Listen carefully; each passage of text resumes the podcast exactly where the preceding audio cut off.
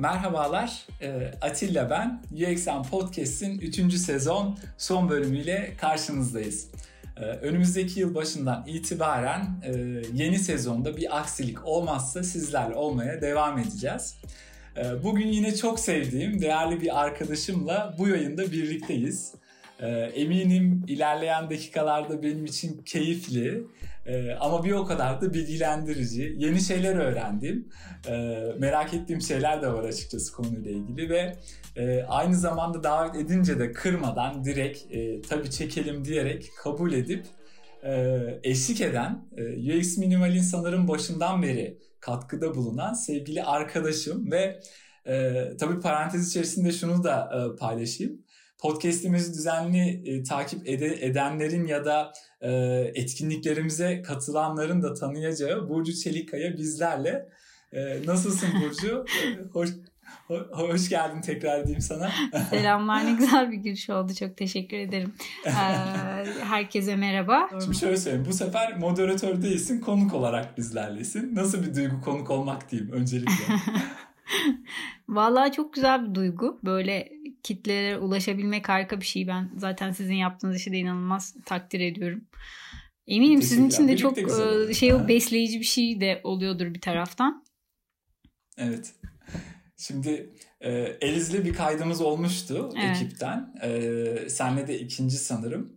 E, aa bir saniye yok şeyi e, Baki'yi de almıştık konuk olarak ekipten.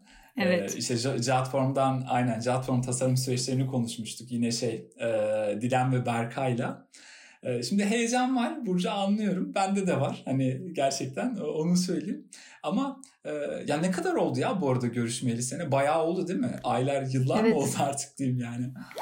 Yani yıl, yüz yüze görüşmede bir yıl oldu o kesin de. Evet. Ee... Evet evet yüz yüze görüşmeyi. Zaten hani sürekli tabii, görüşüyoruz tabii, etkinliklerimizde aynen. vesaire.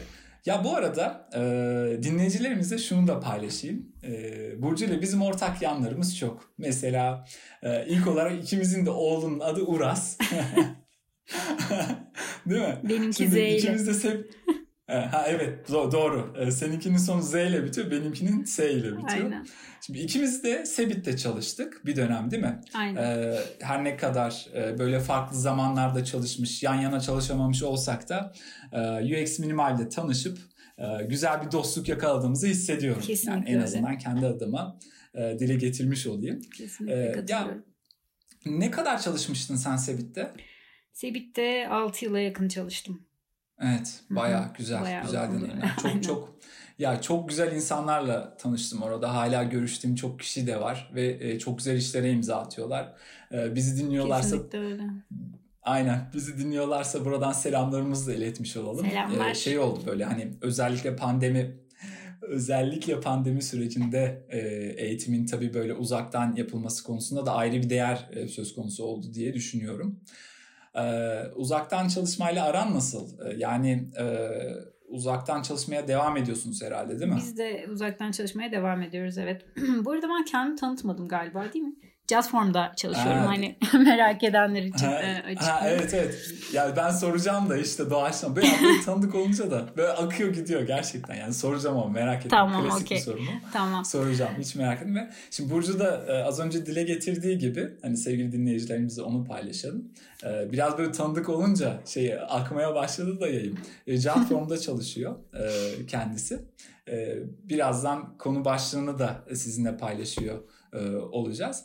Yani uzaktan çalışmayla aran nasıl? Hani az önce onu sordum evet. ama şey mi böyle? Yani sıkıldın mı? Ya da hani sen de böyle artık yeter yani normale dönelim de artık şirkete gidelim ya da ben hep bundan sonra böyle çalışırım diyenlerden misin? Ne düşünüyorsun? Ya açıkçası uzaktan çalışma konusunda ilk başlarda çok şüpheciydim. Yani çok zor olacağını düşünüyordum. Ancak bir şekilde adapte olduk ve şu anda benim için mükemmel diyebilirim. Yani e, ofisi özlüyorum. İnsanlarla hani yüz yüze etkileşime girmeyi özlüyorum. Ama bunu bir kenara bıraktığımda hayatımı e, daha düzgün bir şekilde yaşayabildiğimi hissettim açıkçası ben uzaktan çalışırken. E, neden derseniz hani bundan öncesinde ofise git gel yol şu bu derken işte günümüzün yirmi dört saatinin on saati neredeyse işe gidiyordu. Ancak şimdi bu süre daha kısa. Çünkü bilgisayarı kapattığınız anda aslında evinizle, ailenizle vakit geçirmeye başlayabiliyorsunuz. Evet. Ve gerçekten bu Kaldığın benim yerden devam ediyorsun. Aynen Hı-hı. bu benim hayatıma bir değer kattığını düşünüyorum. Biraz daha keyfini alabildiğimi düşünüyorum. Tabii ki hani eve hapis olmak, dışarı çıkamayacağını bilmek kötü bir duygu. O yüzden tabii ki bitmesini istiyorum. Hani insanların da daha az e, nasıl diyeyim sorun yaşamaları filan için tabii ki bitmesini istiyorum bu sürecin bir an önce. Ancak iş yapış aç- açısından E, ayırdığımız süre azaldığı için açıkçası ben o anlamda mutluyum. Ama tabii ki bir an önce dünyamızdan şu virüs e, belası aynen, gitsin aynen ya. Dileğimiz. Kesinlikle ya. Evet. Ama remote çalışma yani şey e, bence verimliliği de arttırdı. En azından kendim için bunu söyleyebilirim. Daha verimli de çalıştığımı hissediyorum ben. Çalışma anlamında güzel. Benim için açıkçası negatif bir tarafı yok diyebilirim. İyi güzel harika. Şimdi nasıl devam edeyim ben ya şuraya bağlayayım Burcu. Önce bir e, kafamda şey var hani U X Minimal'de biz birlikte bir şeyler yapıyoruz diğer ekip arkadaşlarıyla. Biraz bir ondan bahsedeyim sonra da yavaştan dilersen konuya e, girelim. E, Anlaştık. Şimdi şöyle e, devam edeyim.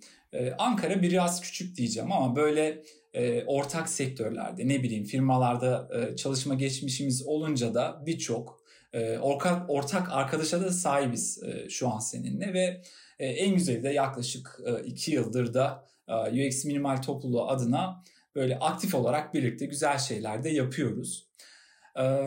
Yani dinleyicilerimizle aslında şunu da paylaşmak istiyorum sorulara geçmeden. U X Minimal komünite çalışmaları boyunca da böyle e, yani ekip arkadaşlarını kastediyorum. Hani sen de onlardan birisin. E, böyle çok zaman zaman uçup kaçıp böyle odağın dağıldığı durumlarda en azından hani e, kendi adıma konuşarak bunu paylaşayım. Diğer ekip arkadaşlarını tenzih ederek. Böyle havadan gitmeye başlayınca tabiri caizse hep Burcu bizim yani benim diyeyim böyle ayaklarımı yere bastırdığı çok olmuştu. Hani onun için de ayrıca sana e, teşekkür edeyim. Hani bu yaklaşımlarından dolayı benim hoşuma gidiyor. Bunu itiraf edeyim bu yayında. Gerçekten. E, bu yönünü çok seviyorum. Bunu ilk defa aynen, diyorum. Teşekkür ederim. Yani böyle bunu hissettirdiğin oluyordu. Hani öz eleştirimi yaptığımı bilirim sayende böyle komünite çalışmalarında. Yani keşke o günleri geri dönebilsek böyle saatlerce bir araya gelip böyle beyin fırtınaları yaptığımız işte e, o etkinlikleri düzenlediğimiz zamanları gerçekten özledim hmm. ben. Evet, ya Burcu böyle dinlemiş. toplantıda toplantı esnasında sükunetle dinler dinler dinler böyle herkesi. Sonra da böyle orta yolu bulur hep ve bu da değerli olur, katkı sağlar. Zaten ekibi bu yüzden e, çok seviyorum. Her birinizin ayrı bir değeri var e, benim için açıkçası. Kesinlikle evet. Evet. Yani. Ya, e, pekala e, hani tabii böyle e, etkinliklerimize gelenlerden seni tanıyanlar vardır. İşte podcast'i dinleyenlerden de belki düzenli takip edenler de seni tanıyordur ama e, biz her zamanki klasik girişimizi yapalım. İşte az önce senin belirttiğin şeye geri geldim. Ee, hani madem e, konuk koltuğundasın şu an e, en azından seni ilk kez e, tanıyanlar için, dinleyenler için hani klasik harika sorumu sorayım size, paylaşayım seninle. Kimdir Burcu? Neler yaptı şimdiye kadar? Söz sende diyeyim. Teşekkür ederim Atilla. Ee, güzel böyle e, anılardan da bahsettiğin için ben de gerçekten çok özledim. Hep bir arada olmayı, böyle beyin fırtınaları yapmayı. Umarım geri döneceğiz o günlere. Evet, kendimden bahsedecek olursam aslında bayağı bir önceden başlayayım. Çünkü özellikle bizim sektörümüzde, U X sektöründe multidisipliner bir yapıda çalıştığımız için kendi geçmişimden bahsetmemi önemli buluyorum ben de. Ben aslında eğitim fakültesi mezunuyum. Lisansım eğitim bilimlerinden, hatta fen bilgisi öğretmenliğinden. Kendi lisansımın doğası gereği aslında hem pozitif bilimleri biraz öğrendim, sosyal bilimlere biraz girdim. Hani istatistik dersimiz de vardı. Bu anlamda hani beni çok nasıl denir generalist diyorlar ya, hani bir işte uzman değil ama Hı-hı. her şeyden azıcık azıcık bilen şekilde yetiştirdiğinden yetiştirdiğini düşünüyorum o bölümün. Mezun olmama yakın zaten bu hani teknolojik ürünler de çok gelişmişti. Bunların eğitimde kullanması yavaş yavaş trend konu olmaya başlamıştı. Eğitim konularının ve ürünlerinin tasarımını etkileyebileceğimi düşünüyordum açıkçası ben de. Bunu da düşünerek O iki Endüstri Ürünleri Tasarım bölümüne başvurdum, master programına. Orada da hani kabul edildim ve başladım. Öncelikle orada tabii tasarımla ilgili hiçbir bilgim yoktu. Bir orayla ilgili bayağı bir bilgi sahibi olmamı sağlayacak bir bilimsel hazırlık okudum. Sonrasında da işte tasarım araştırmaları diyebileceğim konulara girdim. E, tezimi de gene eğitim teknolojileri Harika. üzerinde, yani eğitim teknolojilerin tasarımı üzerine e, yaptım. E, master tezimi yazarken e, Çiğdem Erbuğ'un yöneticiliğini yaptığı U-Test'te aslında yazıyordum tezimi ve kendisinin gerçekten e, kullanıcı deneyim araştırmalarıyla ilgili e, inanılmaz katkıları oldu bana. E, yani öğrendiğim her şeyi temelde, temelde ilk olarak öğrendiğim her şeyi orada öğrendim diyebilirim. Master'ımı tamamladıktan sonra orada doktoraya da devam ettim aslında. Doktora derslerimi aldım filan derken e, bir anda bir iş fırsatı çıktı. O, o sayede işte Sebit'e başladım. E, Sebit de zaten az önce bahsettiğim gibi e, eğitim ürünleri üreten bir şirketti. Orada da Ar-Ge uzmanı olarak çalıştım ama aslında nihayetinde yaptığımız iş gene e, araştırmaydı. İşte okullarda öğrencilerle ve öğretmenlerle çalışıyorduk ve üretilen ürüne E, oradaki içgörüleri sağlıyorduk. E, tasarımı değiştirecek ya da m, yeni yollar çizen bir takım bilgileri toplayıp e, üretim ekibine aktarıyorduk. Öyle bir işim vardı. iki bin on sekizin başından beri Jotform ailesindeyim. E, U X Researcher olarak işte kullanıcı deneyimi araştırmacısı olarak çalışıyorum. E, Jotform'daki ilk bir buçuk yılımdan sonra işte aslında biz merkez bir takımda e, araştırma faaliyetlerini yürütüp takımlara öyle destek veriyorduk. E, sonrasında e, takımlara dağıldı aslında araştırmacılar ve benim gittiğim takım Growth takımıydı. E, Growth takımına geçmeyi de gene kendim istemiştim. Çünkü e, hani zaten bu kariyer petimden de aşağı yukarı anlayacağınız gibi farklı şeyler yapıp farklı alanlarda çalışma konusunda Seviyorsun. çok heyecanım var aynen. Çünkü artık hani dünya öyle bir dünya bence. Hani insanlar bir uzmanlık alanında yirmi yıl çalışıp aynı şeyi yapmıyorlar artık. Ve farklı alanlarda... Sürdürülebilir değil çünkü değil mi bu? Yani, evet. yani şey de değil, rasyonel bir şey de değil artık bu. Çünkü her şey değişiyor. Aynen. Ee, farklı alanlardan öğrendiğiniz bilgileri hani gene farklı alanlara uygulayıp böyle bir sentez yapmak aslında işin en değerli kısmı bence. Yani bu da benim yapmaktan çok zevk aldığım bir şey. E, growth kısmı hiç bilmediğim bir kısımdı bu arada. İlk takımlara dağılırken e, growth'a geçmek istememin sebeplerinden biri de oydu. E, bir taraftan da çok heyecan verici bir konu bence. Çok böyle çünkü sürekli değişik yeni şeyler de karşınıza çıkıyor bir taraftan. Dolayısıyla iki bin on dokuzun, iki bin on dokuz galiba aynen iki bin on dokuzun Mayıs ayından beri de Jotform'un Growth ekibinde araştırmacı olarak çalışıyorum diyebilirim. Ee, orada Growth Hackers e, ne denir? Yani Growth büyük bir takım, onun altına küçük küçük takımlar var. Bunlardan biri Growth Hackers'tı. Aslında ona küçük bir takım diyemeyiz. Hani e, yaklaşık on bir on iki kişiydik sanırım dağılmadan önce. E, Growth Hackers biraz daha Growth'un engineering kısmı gibi bütün takımların hani yazılım E, işlerine de destek veren bir takımdı.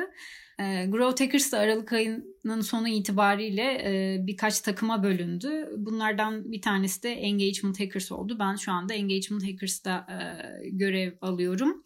Araştırmacı olarak çalışıyorum. E, daha detayı var. Bunları Süper. ileride anlatacağım. Aynen, aynen. Burada bir virgül koyalım Burcu. Tamam. Şimdi e, bugün e, işte dinleyicilerimizin de hani fark edeceği e, üzere e, Burcu ile Growth üstüne e, belki biraz da bilmiyorum ne kadar kesecek ama böyle deneyim tasarımında Growth e, stratejilerinin böyle e, kesiştiği yerlere de kapsam olarak başarabilirsek e, odaklanacağımız bir sohbet olacak kendisiyle. Burcu, benim böyle bir listem var aslında. Hani özellikle de e, kimi zaman dinlemek istediğim, öte yandan öğrenmek istediğim konu başlıkları var. Keza sen de işte az önce paylaştın. Hani kariyerinde böyle hep öğrenmeye yönelik bir yol çizmişsin. Bence bu çok değerli ve güzel bir strateji. İşte e, growth bunlardan biriydi. E, ne bileyim oyunlaştırma olsun, işte data analiz kısmı olsun. Ki Murat'la, Murat Engin'le yakın bir geçmişte bu konuya değindik zaten bir podcast kaydında. Yani demem o ki böyle saptadığım başlıklar için e, kiminle konuşabilirim dediğimde tabii ki e, bu konuyla ilgili sen geldin aklıma. E, iyi ki de kabul ettin diyerek e, ilk sorumu yönelteyim. Ben davet ettiğiniz için teşekkür ederim efendim. E, teşekkürler. İlk sorumu yönelteyim. E, şimdi şöyle yapalım. Yani growth growth growth diyoruz ama e, nedir bu growth dediğimiz şey? Yani işte az önce sen de e, bahsettin. Hani e, özellikle son yıllarda popülerde bir tabir var. Growth Hacker olmak gibi mesela. Hani LinkedIn'de çok görüyoruz o title değişimlerinde vesaire. Hani growth'un biraz tanımıyla başlayalım mı? Ee, ya growth diyoruz ama bu arada tam Türkçesi ne growth'un? Ee, Ona ben de baktım bu podcast yani. Öncesi. Ee, büyüme odaklı pazarlama diyenler var. İşte hmm. aslında şirket büyüme stratejilerinin yani hepsine sanırım evet. growth diyebiliriz. Ya evet. Yani neyse tam Türkçe oturmadı kafamda. Biz growth diyerek e, tamam. ilerleyelim dilersen. Yani evet nedir bu growth Burcu? Olur. Önce şunu söyleyeyim. Hani ben growth konusunda süper uzmanım. Burada bunu açıklayacağım e, diye başlamıyorum konuyu. Çünkü gerçekten benim de iki sene önce yeni tanıştığım, içine yeni girdiğim bir konuydu. E, growth'la ilgili kitabi bilgiler zaten hani Google'landığında karşınıza çıkacaktır. Ama ben kendi perspektifimden e, gözlemlediğim kadarıyla anlatacağım dolayısıyla. Ah, süper. Aynen. En değerli olan da bu oluyor zaten. Yani tecrübelerini paylaşmak burada ilgili kişilere veya hani o, o konuda derinleşmek veya öğrenmek isteyen kişilerle bir şeyler paylaşmak. Süper, teşekkürler. Growth dediğim şey aslında kullanıcıları ürüne getirip, ürünü tanıtıp onların aslında aktif kullanıcı olmalarını sağlayana kadar ellerinden tutmak diyebiliriz. Yani bunun için geliştirdiğimiz stratejiler. Tabii growth deyince aslında en değişmez parçası growth'un e, belki de işin data analizi kısmıdır. Çünkü hani growth'ta aldığınız bütün kararlar bir dataya bağlı olarak e, ilerler.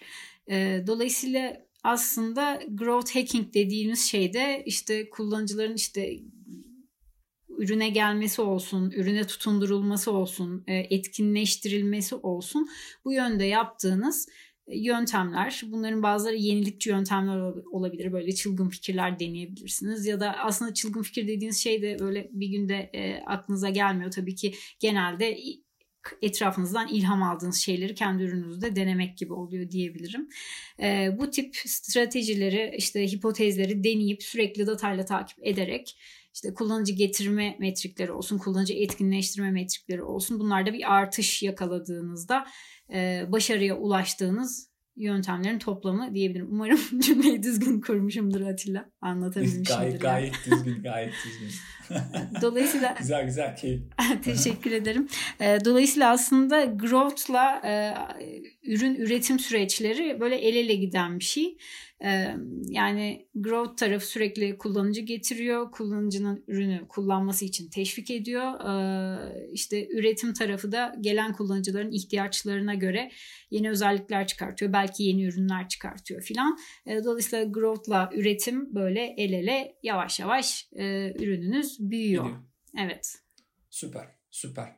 Şimdi şöyle ki, şimdi tasarım odaklı düşünme metodolojisi perspektifinde böyle tasarımı bir problem çözme yaklaşımı olarak ele alacak olursak aslında hani klasik bir şey var ya, akış var ya, empati, problemi tanımla, tasarlama, prototipleme ve test etme süreçlerini düşünecek olursak aslında benim dışarıdan böyle gözlemlediğim kadarıyla hani birçok arkadaşım da var Jotform'da.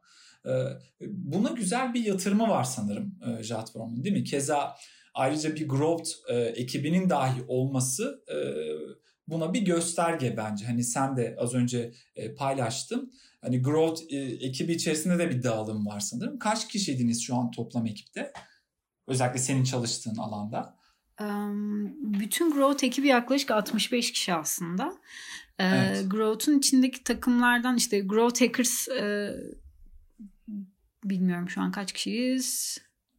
Yani tahmini bir şey söyleyebilirsin. on beş aslında, kişi falan olmuşuzdur yani, herhalde diye düşünüyorum. Evet. Yani, yani hani şey, sayı önemli değil de aslında buradan şuraya bağlayacağım. Şu benim çok hoşuma gidiyor. Böyle e, küçük firmalar, hani küçükten e, kastım sayı e, olarak az çalışana olan firmalar ya da bir startup diyeyim, hani küçük yani, çünkü böyle hani küçük demek bu bağlamda çok doğru olmayabiliyor. Az sayıda kişiyle inanılmaz değerli ürünler çıkabiliyor. Hatta e, yıllarını startup'ta geçirmiş, orada pişmiş biri olarak şunu söyleyebilirim.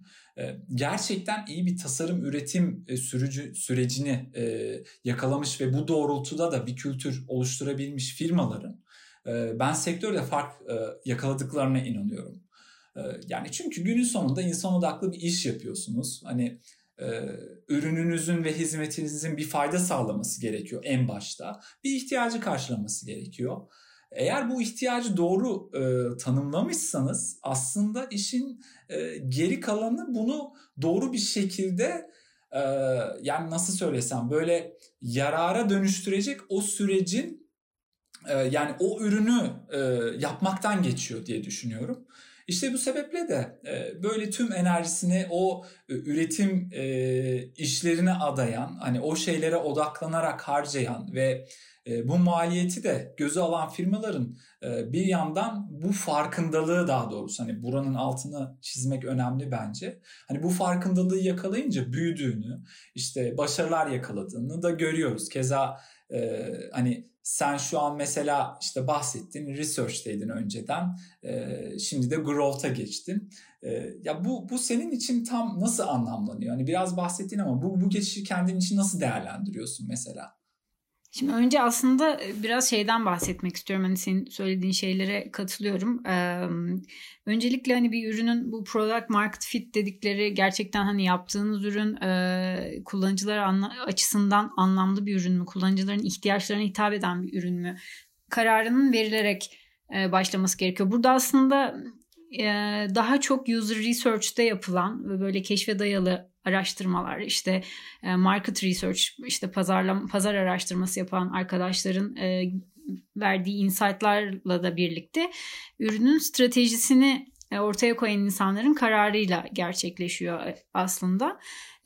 Sonra işte bir üretim takımı tarafından hani o ihtiyaçlara karşılık gelecek fikirler bir tasarıma, bir ürüne dönüşüyor.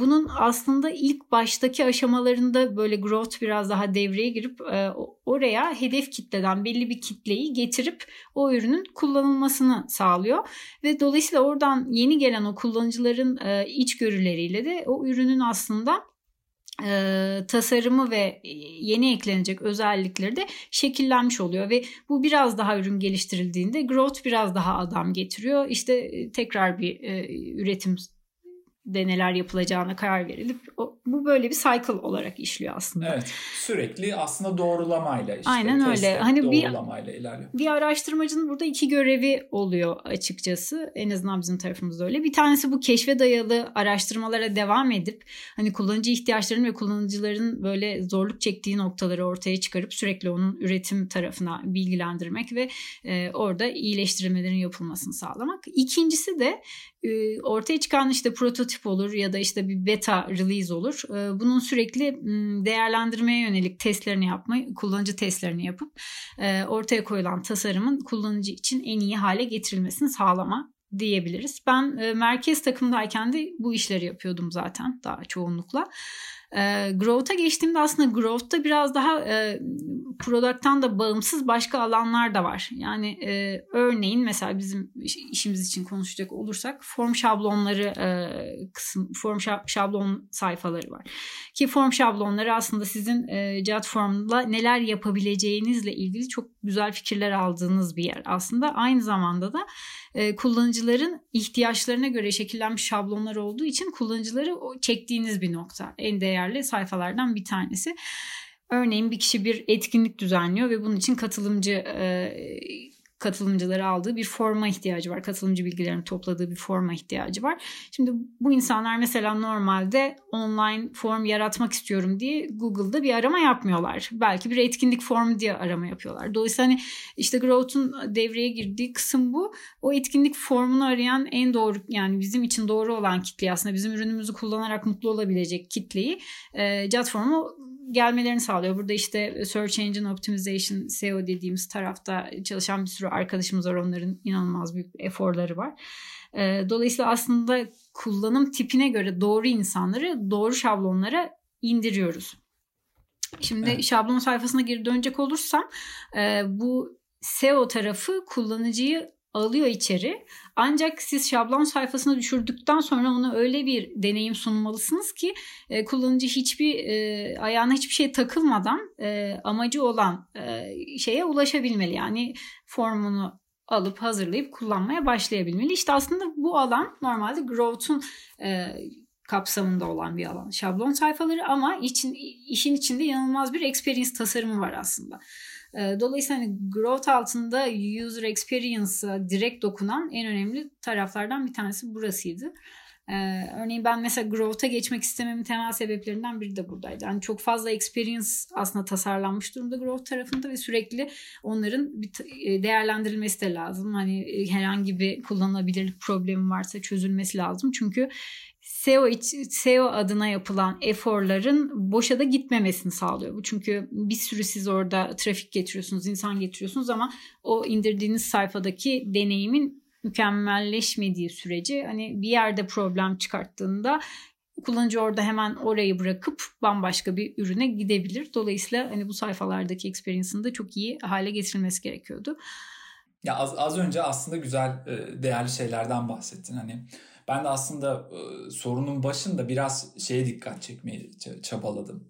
Aslında sorduğum soruyla. Böyle multidisipliner ekiplerle çalışmak paha biçilemez. Yani. Kesinlikle. Ve bu da de, hani hem senin az önce paylaştığın gibi hem de benim katıldığım işte iyi tasarımları sonuç olarak doğuruyor.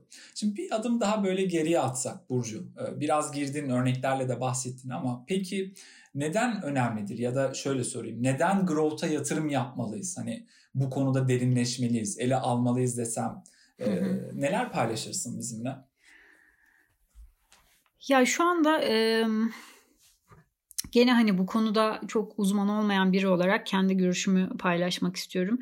Ee, şu anda siz eskiden hani bir e, ürün tanıtım stratejileri nasıl olurdu? Televizyon reklamlarını düşünün. Size işte bir kola içmenin sizi ne kadar mutlu edeceğine dair sürekli reklamlar yapılır. Bu şekilde insanlar çekilmeye çalışırdı ama şu anda e, durum bambaşka. Yani herkes deneyimlemek istiyor. Para vermeden önce ya da kullanmaya başlamadan önce, bir şeye yatırım yapmadan önce onun değerli bir ürün olup olmadığına kendi kendilerine karar veriyorlar. Dolayısıyla siz bir ürün ürettiğinizde aslında olabildiğince yeni gelen insanlara bu ürününüzü düzgün şekilde deneyimletmelisiniz ki bu insanlar sizin ürününüzün yatırım yapmaya değer olup olmadığına kendileri karar versinler. Dolayısıyla aslında siz bir ürünü ürettiğinizde onu bir an önce kullanıcıların karşısına çıkartmanız lazım.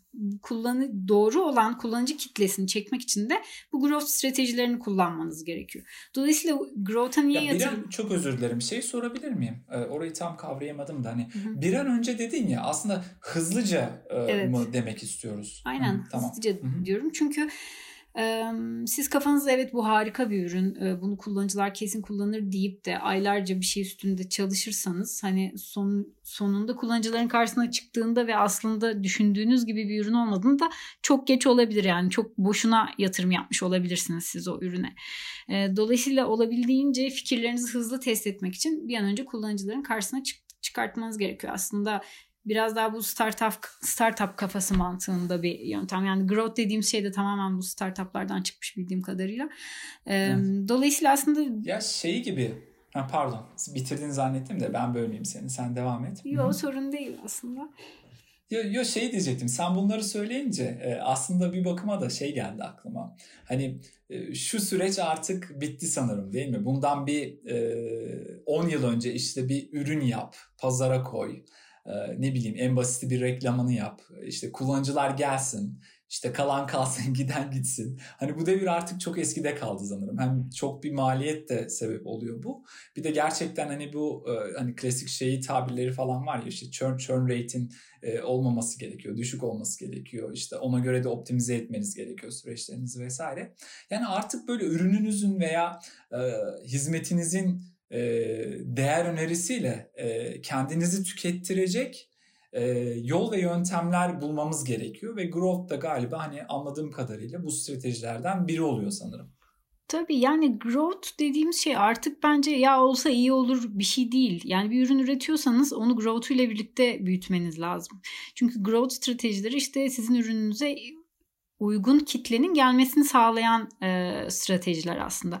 Dolayısıyla siz e, en bu şey deniyor ya M V P deniyor ya M V P'yi çıkarttığınız anda aslında sizin o growth stratejilerinizi hayata geçirmeye başlamanız gerekiyor ki e, uygun kullanıcı kitlesi sizin ürününüze gelsin. Ve bu şu anlamda çok kıymetli artık. Hani dediğin gibi gerçekten diğerleri birazcık e, modası geçmiş durumda. Hani bu kapıdan kapıya pazarlama gibi bu harika bir ürün hayatınızı muhteşem hale getirecek diye ikna edemiyorsunuz insanları artık yani. En azından hani bu SaaS ürünleri için böyle. Kullanıcılar gerçekten gelip kendisi onu deneyip kendileri karar vermek istiyorlar ve dolayısıyla e, bu doğru kullanıcıların sizin ürününüze gelmesi için de growth'u kullanıyorsunuz. Peki şey mi? Böyle hep inovatif çözümlerin mi getirilmesi gerekiyor bu stratejilerde? Yani illa burada bu çözümlerin yani yenilikçi olması mı gerekiyor? Bir growth stratejisi olarak hani yenilikçi bir şey ortaya koymak tabii çok güzel bir fikir. Ancak bence genelde böyle çalışmıyor. Yani bir kere data driven gidiyorsunuz. Datada bir şey gördüğünüzde ya biz bu metriği bu şekilde artırabiliriz diye bir fikir üretebilirsiniz elbette. Ama genelde benim gözlemlediğim şöyle oluyor. Bir takım başka şirketlerin uyguladığı, başka ürünlerin uyguladığı e, stratejilerden de ilham alıyorsunuz. Yani datada mesela değiştirebileceğiniz bir noktayı gördüğünüzde e, gene o ilham aldığınız şeylerden bir şeyler geliyor aklınıza. Onu kendi ürününüze adapte ediyorsunuz. Aslında böyle iyi çalıştığı bilinen, optimize edilmiş yöntemler de var. Zaten ilk olarak bence onları uygulamakla başlamak lazım. E, öyle yani süper yaratıcı ve yenilikçi bir fikir zaten hani e, kendi kendine böyle havadan oluşmuyor. Sizin kesin ilham aldığınız bir şeyler vardır. Çünkü bu çok fazla yazılıp çizilen bir şey zaten. Hani bu growth basamaklarıyla ilgili geliştirilmiş fikirler filan. İlla ki evet, oralardan besleniyorsunuz bence. Evet. Ya, ya şöyle bir şey de söz konusu aslında. Yani e, hani kullanıcıların bir ihtiyacı oluyor ve e, o ihtiyaca istinaden o ihtiyacı nasıl karşılayabileceğini bilmeye de biliyor. Biraz garip bir cümle oldu ama. Hani bu, doğru ama doğru. Bunun için yani, değil mi? Yani bunun için de growth sanırım bir değer sunuyor. Hani bu bağlamdaki çalışmalarla. Tabii tabii yani, kesinlikle yani. Öyle. Yani zaten Hı. benim gözlemlediğim yani içinde bulunduğum ürün için söylüyorum gene. Şimdi inanılmaz derecede işte böyle bir bir sürü özel parçası olan koca bir Lego seti gibi düşünürsen eğer, sen o insanların önüne bu Lego tuğlalarını attığında akıllarına hiçbir fikir gelmiyor ama bir ihtiyaçları var. Ama sen o Legolardan böyle minik setler yapıp karşısına çıkartına bak böyle bir şey de yapabilirsin, böyle de bir şey için kullanabilirsin, hatta şunu da yapabiliyorsun diye gösterdiğinde aa işte o zaman tamam ya ben işimi bununla halledebilirim diyor. Dolayısıyla aslında kullanıcılara e, ürünü nasıl kullanabileceğini göstermen çok kıymetli ve biz bunu growth sayfalarında yapıyoruz genelde. Hakikaten. Ha, süper, süper. Evet. Peki, süper. Yani e, o zaman nasıl büyüyeceğiz diyeyim mesela? Yani senin iş yapış süreçlerindeki e, tecrübelerine istinaden böyle dinleyicilerimizle e, growth için belki hani şunları denemez ya veya yapmazsanız olmazsa olmaz deyip hani paylaşabileceğin şeyler var mı bizimle bu yayında? Var tabii. Yani e, ya şöyle aslında hani az önce sen de dedin de hani kaynaklar vesaire ama yani bir büyüme stratejisi geliştirmek istiyorsak yani aslında biraz şöyle, şöyle sorayım bunu, şu daha iyi olacak galiba. Hani ürün veya hizmetinizden bağımsız belki bilmiyorum hani öncelikli hani olarak neler yapabiliriz? Yani herkes için belki genel geçer geçerli şeylerden bahsedebiliriz. Hı hı. Ee, çok güzel bir soru. Ee, gene benim tam anlamıyla cevap veremeyeceğim bir soru aslında. Yani şöyle söyleyeyim. Şimdi growth'un basamakları var. Bunlardan ilki kullanıcıyı aslında ürününüze getirme. Bu işte S E O dediğimiz, outreach dediğimiz hani çok farklı yöntemlerin uygulandığı bir alan. Ve bu konuda benim açıkçası hiçbir deneyimim yok, bilgim de yok. Yani kullanıcıyı ürüne getirme aşaması konusunda bir bir şey söyleyemem. Ancak gelen kullanıcıların growth sayfalarında tutundurulmasıyla ilgili yani onlara iyi bir experience sağlamak ve olabildiğince hızlı bir şekilde ürünü kullanmaya başlamalarını sağlamak için neler yapabileceğimizden bahsedebilirim biraz. Bu da işte kullanıcı aslında user activation dediğimiz kullanıcı etkinleştirme diye çevriliyor sanırım. Basamağı diyebilirim. Burada şöyle bir şey var. Şimdi siz e, temel amacınız şu olmalı. Ürününüz hangi problemi çözüyor? Ürününüzdeki gerçek katma değer ne? Kullanıcının alacağı değer, kullanıcının sağlayacağı fayda ne? E, kullanıcı sizin ürün, ürününüze geldikten sonra, işte growth sayfalarınıza geldikten sonra e, sizin e, tek amacınız bu olmalı. Bu faydayı kullanıcıya olabildiğince hızlı bir şekilde vermek. Kullanıcının o alacağı değeri bir an önce anlamalarını sağlamak. Şimdi bunun için ne yapabiliriz? Öncelikle eğer ki siz ürününüzün değerini kullanıcı sign up olmadan, yani ürününüze e-mailini verip e, giriş yapmadan önce veremiyorsanız, bir kere e, kullanıcının sizin ürününüze sign up olmasını çok kolay hale getirmeniz lazım. Çünkü e, burada bir friction var. Kullanıcı size bir, bir bilgi veriyor. Bir yatırımı o anda yapmaya başlıyor. Dolayısıyla e, burada olabildiğince az problem çıkarmanız gerekiyor. E, bu da nereye geliyor? İşte sign up basamaklarındaki herhangi bir usability, çok pardon kullanılabilirlik probleminiz varsa bunları çözmekle başlamanız gerekiyor. Şimdi artık özellikle SaaS ürünlerinde de ya bu freemium modeli oluyor. Yani ne demek istiyorum? E, belli başlı özelliklerini ücretsiz olarak kullanabiliyorsunuz ürününüzün. Ya da işte on dört gün ücretsiz deneme süresi veriyorlar. Bunu aslında niçin yapıyoruz? Yani artık hani dediğim Coca-Cola reklamı gibi bir pazarlama stratejisinden ziyade siz artık ürünün kendisini bir pazarlama amacı olarak kullanıyorsunuz. Ve e, kullanıcı kendisi deneyimleyip karar veriyor bu ürünü kullanıp kullanmayacağını. E, dolayısıyla aslında bu e, deneme süresi de growth'un aslında sorumluluk alanına giriyor bu durumda. Kullanıcıyı problemsiz bir şekilde işte sign up ettiğiniz ürününüze ve artık ürününüzü deneyimlemeye başlayacak, işte ücretsiz kullanım alanında ya da süresinde. Ee, burada ilk intiba inanılmaz kritik. Yani ben mesela kullanıcı testlerinde hep şunu gözlemliyorum. Ee, kullanıcı çok güzel bir şekilde kullanmaya başlıyor. Hala hatta söylüyor ya ne kadar kolaymış ürün falan filan derken bir noktada takılıyor. Bir işte bir bug yaşıyor olabilir ya da bir e, kullanılabilirlik problemi yaşıyor olabilir. Orada o kadar düşüyor ki adamın e, motivasyonu. E, bir anda böyle bunu yapamadım, işte nereden yapacağımı bulamıyorum falan. Bir anda böyle e, her şey harika giderken tek bir kötü deneyimde hop bütün motivasyon düşüyor ve orada mesela biz kullanıcı testi olduğu için orada kullanıcı bırakıp gitmiyor belki, ama gerçek bir kullanıcı olsa orada bir problem yaşadığı anda böyle çarpı düğmesine basıp ürünümüzden çıkıp gidebilir. Evet. Dolayısıyla aslında evet. O ilk intiba, yani ilk kullanım deneyimi çok çok önemli ve bunu e, onboarding önemli. Aynen öyle, bunu mükemmelleştirmeniz lazım. E, Dolayısıyla hani kullanıcıları etkinleştirme dediğimiz user activation'da belki de en önemli şey e, mükemmel bir kullanım deneyimi sunmak. Problemsiz ve bugsız. Evet. Evet.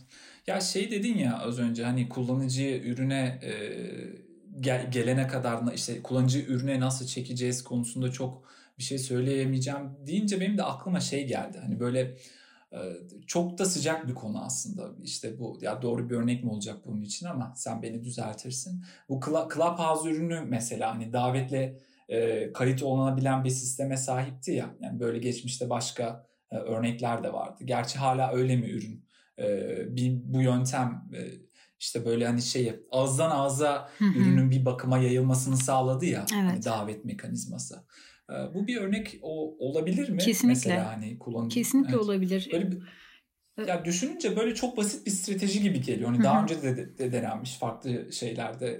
Yani şu an direkt aklıma bir örnek gelmedi ama hani genel geçer bir şey belki de, ama şeyi soracağım bu konuda. Mesela bunun böyle e, ya dalga dalga yapılarak yayılmasını sağlamak da Bir, bir growth çabası gerektiriyordur herhalde, değil mi? Çünkü böyle işte durmadan duyuyorduk oradan buradan, işte insanlar soruyordu, yok şeyin var mı, işte beni davet edebilir misin, veya işte böyle önemli e, haber kanallarında haberleri çıkıyordu vesaire.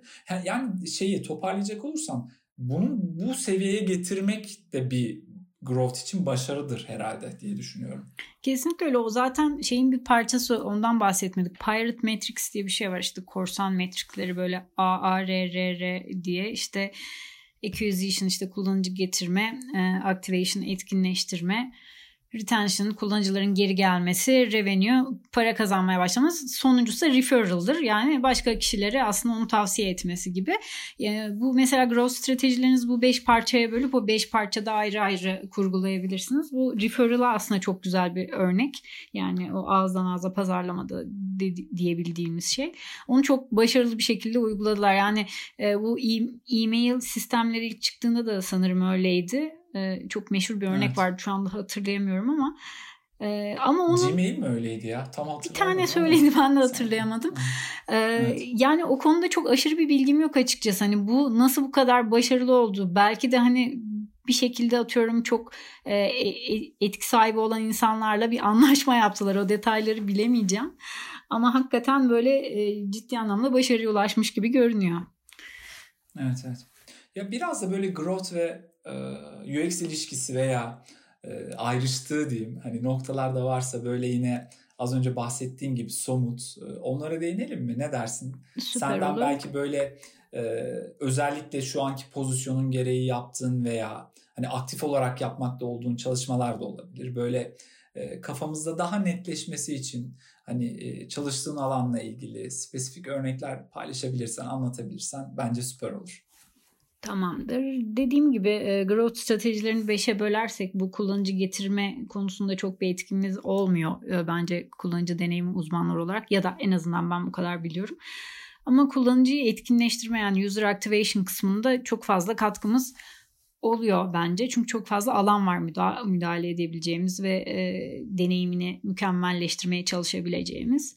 E, bunlar dediğim gibi growth sayfalarından başlıyor. İşte sizin bir ürününüzün bir özelliğini tanıttığınız e, bir landing sayfası olabilir. Orada e, hangi ürün özelliklerini daha vurgu yapmanız gerektiğine kadar aslında e, kullanıcı deneyimi araştırmasının araştırmacısının yapabileceği keşfe dayalı ya da işte kullanıcılarla iletişime geçip e, en vazgeçilmez özellikleri ortaya çıkarttığımız mesela bir takım araştırma yöntemleri var. Ya bunlar aslında şey de olabilir, bir anket çalışması da olabilir, bir görüşme de olabilir.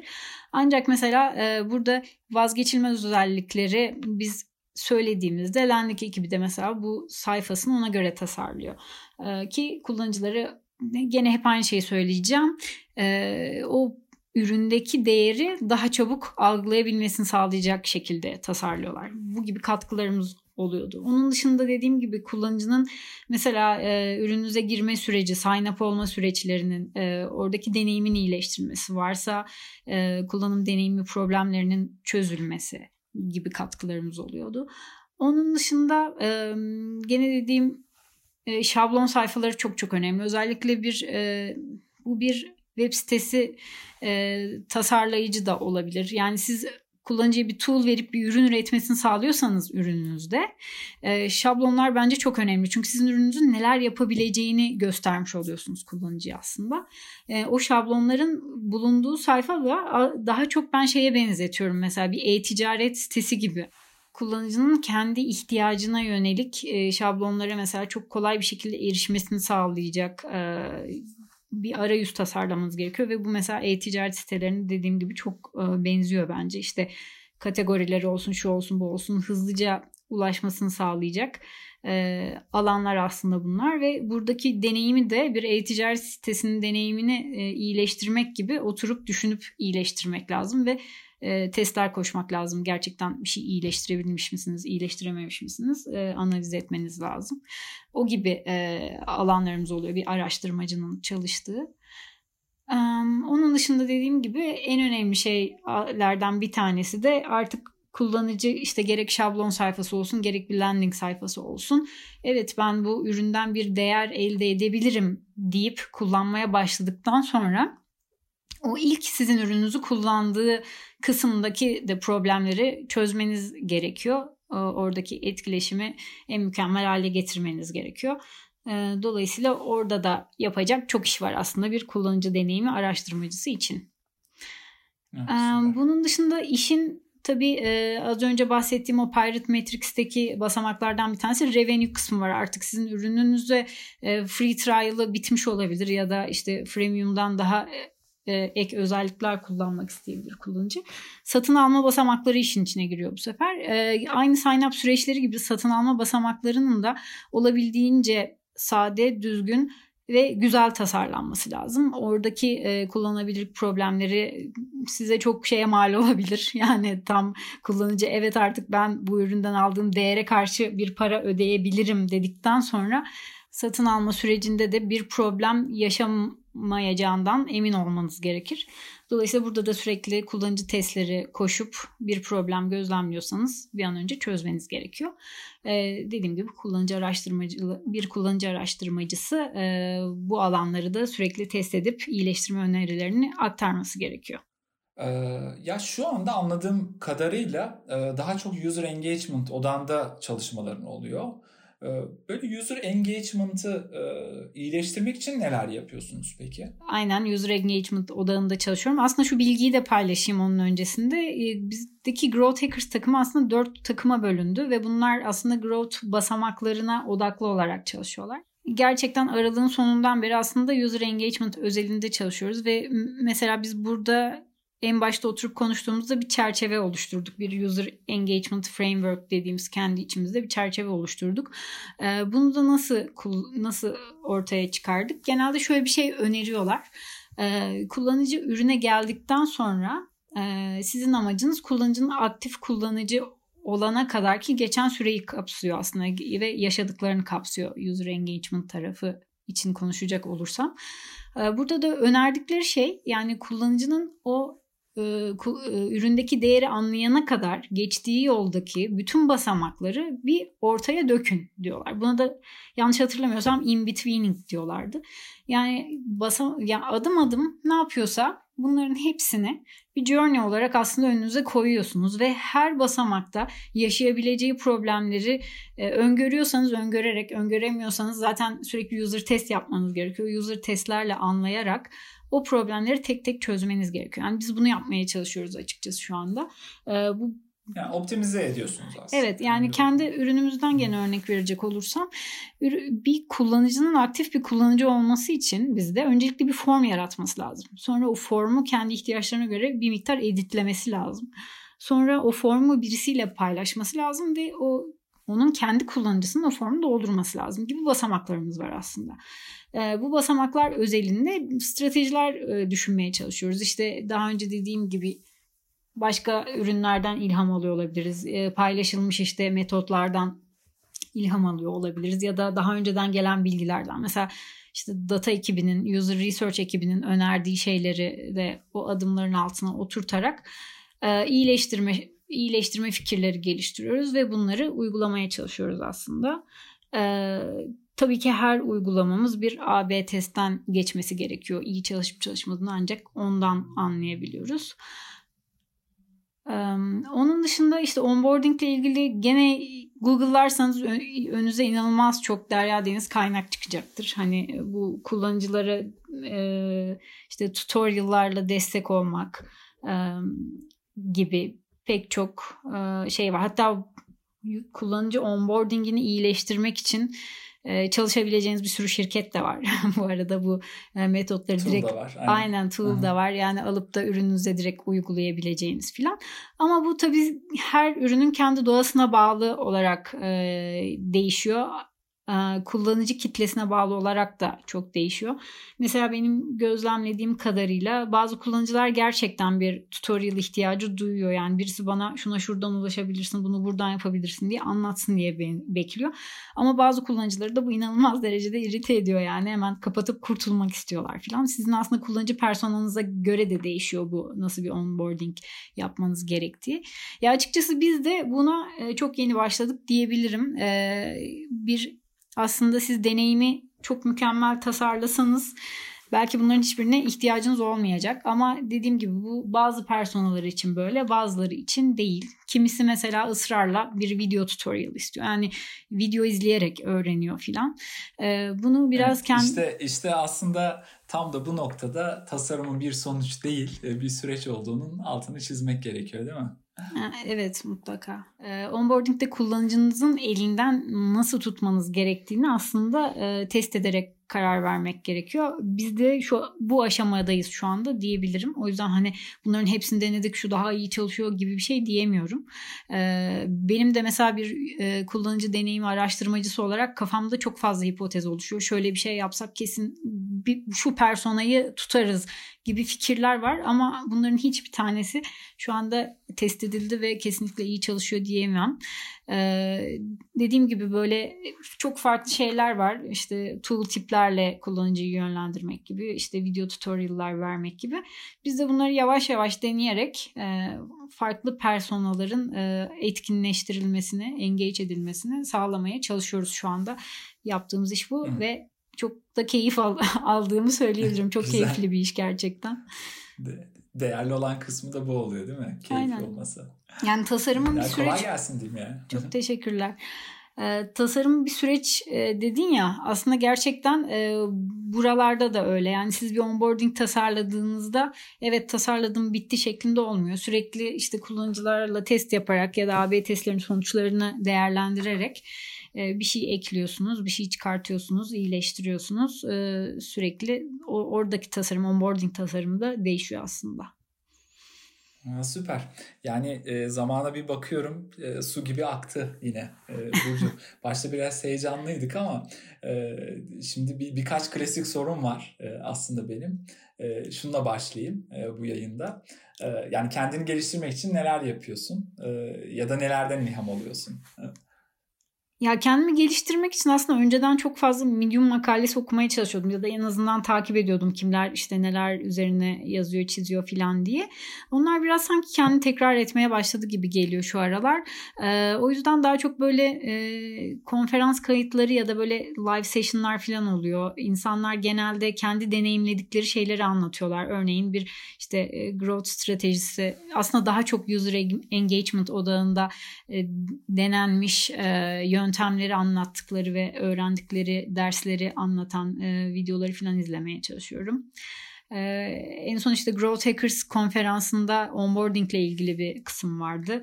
Oradan mesela çok e, güzel fikirler edinmiştik. Çünkü bu onboarding konusunda çalışan hani o demiştim ya daha önce belli başlı tool'lar var alıp direkt kullanabiliyorsunuz falan. Onların case study'leri falan oluyor. Onları anlamaya çalışıyorum. Bizim hani kendi tarafımızda ne gibi şeyler uyguluyorlar ve biz bunları kendi ürünümüze nasıl uygulayabiliriz diye beyin fırtınası yapıyoruz mesela ekiple bazen. O çok keyifli oluyor. Ee, onun dışında dediğim gibi gene işin sentez kısmı bence çok önemli. Ee, orada çok eski bilgilerime de dönebiliyorum. Mesela şu aralar şeye daldım tekrar. Ee, ben ta üniversitedeyken Persuasive Design e, diye bir ekol mü denir? Bir alan vardı. Persuasive Design'da mesela bir kullanıcının bir davranışı gerçekleştirebilmesi için nasıl ikna edersiniz? Onun üzerine aslında bir takım metotları gösteriyor. Ya metot da değil, değil de daha çok işte şey teori diyebilirim. İşte orada mesela şeyden bahseder. Bir kullanıcının bir davranışını gerçekleştirebilmesi için bir motivasyona sahip olması lazım. Bir de bir yapabilirliğe, bir ability'ye sahip olması lazım. Ancak o zaman siz bir ona bir prompt verirseniz, yani onu bir böyle ittirirseniz, hadi şunu yap diye bir uyarı verirseniz o zaman işe yarar şeklinde. Bu Fog Behavior Model diye geçiyor. Hani Google'larsa merak edenler bakabilir. Şu anda mesela onu bizim onboarding'de nasıl kullanabiliriz diye e, düşünmeye çalıştık biraz ekiple. Ve aslında kullanıcıyı e, bak gel şunu şuradan yapabilirsin, bunu buradan yapabilirsin diye böyle sıkıcı bir şekilde anlatmak ve onboard etmek yerine aslında neden onu yapmalısını verip bir motivasyon sağlamayı hedeflediğimiz yeni bir şey deniyoruz mesela. Ee, aslında hani bir motivasyon yüklemesi yapıyoruz aslında ürün, ürün deneyimlerken diyebilirim. O konuda heyecanlıyız biraz, bunu yeni deneyeceğiz. Bakalım A B testlerden falan nasıl sonuç alacağız. Biraz sentez yapmak lazım. Her yeni bağlı, her yeni gördüğümüz yeni bilgiyi var olan bilgilerle birleştirip yeni bir şeyler çıkarmaya çalışmak bayağı keyifli oluyor yani öyle. Evet, bir de sana bir şey sormak isteyenler, konuyla ilgili bir şeyler danışmak isteyenler direkt nasıl iletişim kurabilirler? Onu da paylaşır mısın? Ha, tabii ki. Ee, Valla LinkedIn'de varım. Burcu Çelikkaya diye. Ee, oradan yazabilirler. O zaten mailime de düşüyor. O şekilde haberdar olabilirim. Ee, U X Minimal etkinliklerinde böyle yazabilirler. Aa, U X'in, U X Minimal'in Slack kanalından ulaşılabilirim. Yani hani bu konu, bu konularla ilgili fikirleri olanlarla konuşup tartışmayı ben de çok isterim gerçekten. Hani özellikle farklı perspektiflerden e, bakıp böyle birbirimizi beslemek çok çok güzel oluyor bence. E, herkes yazabilir isteyen bana. Süper, harikasın. Burcu, ben e, aklımdakileri sana sordum. Son olarak böyle genel anlamda konuyla ilgili eklemek isteyen şeyler varsa E, senden dinleyelim ve ardından e, kapanışımızı yapalım. Yani bayağı da konuştuk. Başka hani şu anda paylaşacağım bir şey gelmiyor aklıma. E, ama hani bu yöntemlerle ilgili konuşmak isteyenler olursa gerçekten bana yazsınlar. Ben de hani farklı perspektiften insanların e, söyleyeceklerini dinlemekten çok mutluluk duyarım açıkçası. Atilla, sana da çok çok teşekkür ediyorum beni davet ettiğin için. Ben teşekkür ederim. Yani Ee, yine her zamanki gibi zamanın hızla geçtiği yayınlardan biri oldu. Ee, tekrar beni kırmayıp konuk olduğun için ve e, aktardıkların, paylaştıkların için teşekkürler Burcu. Ben çok çok teşekkür ederim. Umarım hani dinleyiciler de keyif alarak dinlerler. Evet, e, bu sezonun üçüncü E, sezonun son bölümüydü bu yayın. E, dinleyicilerimize de e, bizi dinledikleri için teşekkür ediyoruz. Etkinliklerimizden haberdar olmak için lütfen Meetup'tan kaydolun, LinkedIn'den takip edin bizi. Bir Slack kanalımız var, hepimiz oradayız. Hala gelmediyseniz lütfen katılın. Yeni bölümlerimizden haberdar olmak için de bizi şu an podcast'imizi dinlediğiniz platformdan takip etmeyi unutmayın. Patreon'dan bize destek olursanız seviniriz ve yine sosyal medya hesaplarımızdan da bizi takip ederek haberdar olabilirsiniz diyerek e, bir yayının daha sonuna geldik. E, gelecek sezon e, Ocak ayında buluşmak üzere. Hoşça kalın. Hoşça kalın.